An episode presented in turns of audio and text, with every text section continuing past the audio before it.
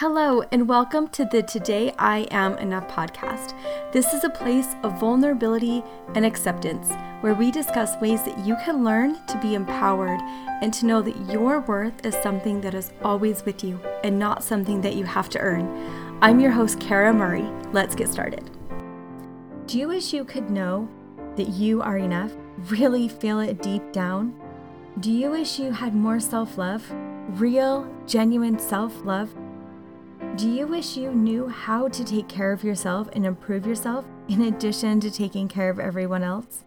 My friend Ember and I have created a free 10 day I Am Enough course just for you. Learn that you are enough. Learn how to speak kindly to yourself. Learn how to take care of yourself. When you can learn these things, you will love, care, and help those around you and yourself in a way that you can't even imagine. Head to todayiamenough.com slash workbook to sign up for this free 10-day I Am Enough course.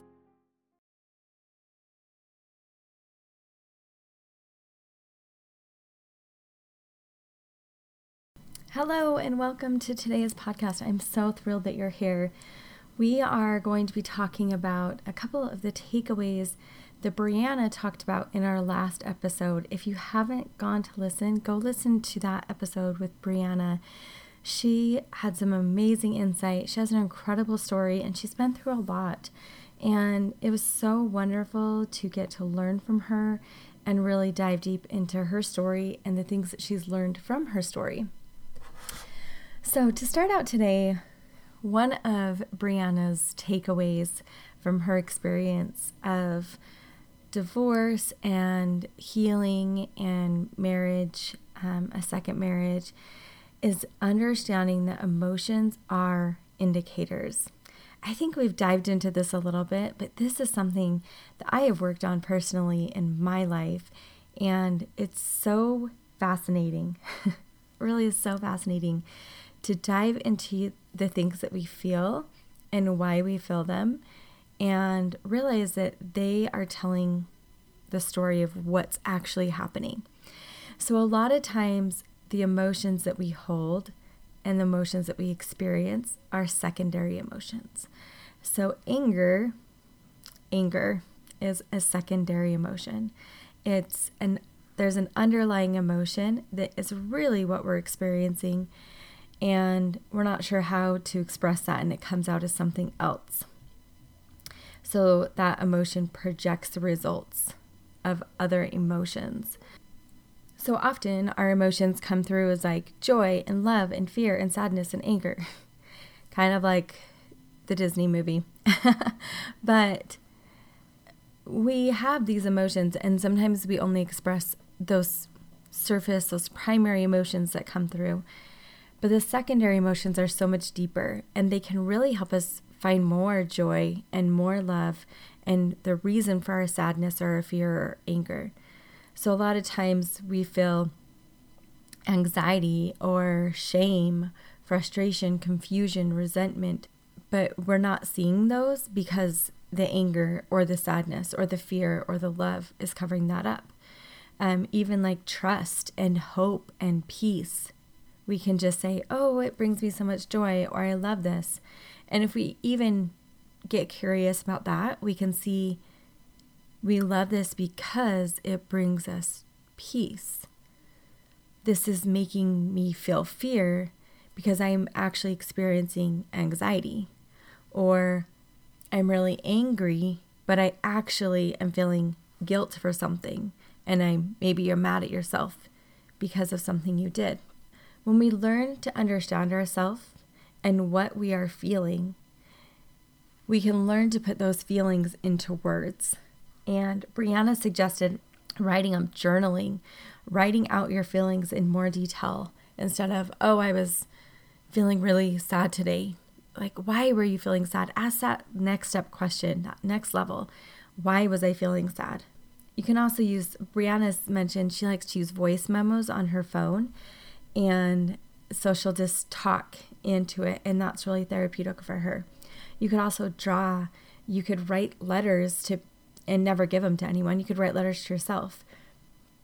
there are so many ways that you could express yourself through any kind of art or writing, or maybe it's just through physical fitness, and maybe that's where you can really think and brain dump, if you will. But allowing that and giving yourself permission to dive deep into those things and ask deeper questions will help you really find that underlying emotion, that that secondary emotion rather than the primary emotion that we all show and see and say so often. But there's so many more emotions than we even often think about. And so to just take a minute and really dive into that, we will understand why we act and do and say so many of the things that we do, and even why we feel the things that we do. A lot of times with other people, we'll be upset at our kids because they aren't helping do the dishes or something. but why are we mad at them? Why what is our actual emotion for that? Are we feeling annoyed that the kids like frustrated? Are we feeling frustrated that the kids don't seem to help or don't want to help or they don't see the mess? What is it that is that is allowing that anger to come through? Because when we can understand that, we can change our thought. We need to start teaching ourselves that we only have control of ourselves and how we feel. And so, if we can change our perspective and teach lovingly, that's going to change everyone. It's going to help everyone. Spending time out in nature is another way to figure out emotions, just that connection to the earth, that fresh air that often happens, whether it's in the desert or in the mountains or by the water. There's so many beautiful ways to connect with yourself and with God and just feel and find peace, but also praying and searching for that understanding of where we are and where our emotions are with whatever is happening. Brianna talked about really finding that emotions and finding her emotions through her process of healing after her husband left. Finding a better sense of self, and again, understanding that our choices are our own and they don't need to be reflective of other people's. And uh, when we can do that, it will benefit our relationship. It helps us understand their emotions better, also. And emotions can be a lot can allow indicators of a lot of other things. And so when we're willing to dive into those, we can we can see what those indicators are and how we can help each other in our relationships. With that, Brianna also talked about communication in a relationship and how important she's realized that that is. And I don't think it's just a marital relationship, it's so important with our children and our spouses and our friends and our other extended family members. And just learning to have a level of communication that comes with an attention of understanding are the words Brianna used, which I love. Because when we listen to someone else and how they're feeling without deciding that it's our fault and then that is literally just the way they are feeling with the way they see the world, the way they experience it, and that we can we can have an effect on each other obviously for good or bad. And so when we can take a minute to evaluate our own feelings and kindly express them to one another, that is going to help any relationship grow. We have to realize that people aren't trying to hurt us. Maybe diving deep when you do feel offended or you do feel like you have to defend yourself. Dive into those feelings and try and understand why you might feel that way try to create a safe environment for your relationships where emotions and feelings can be expressed without judgment, without defensiveness, without being offended, and become curious instead. Become curious about the way you feel things and why you feel things and the actions that go along with those feelings is what is really going to be the turning point. But we have to dive deep into those emotions and everyone communicates differently. And we have to understand that too and really take that into account and be kind and gracious towards one another as we figure this out, as we fig- figure out communicating and um, emotions and how we're all feeling through various things that happen. Because there's a lot that happens. there's a lot that's happened. This week, at the time of this recording, we have had a really intense week. My son was diagnosed with COVID last week. He is asymptomatic. He got tested for school, got tested several times, and they were all positive. And we're all quarantined again. And it's not fun. It's not anything we wanted to do. We're missing out on a lot of opportunities and had to reschedule and just have to miss a few things. And it feels really frustrating. And it just feels like we shouldn't have to do this. We just did it two months ago and we are all healthy. Some of us have even gotten negative COVID tests, but we still can't do anything. And so feelings run high when you're all in the same house all the time for several days, as so many people can relate to after lockdowns and different things like that, um, which many people can relate to after COVID shut everything down in 2020. It's an opportunity to really dive deep into why I'm feeling certain ways and then turn it around and try and bring peace into my family and talk through the frustrations and not yell at my kids, but just kindly ask them for their help and express why I need that help or what I need them to do.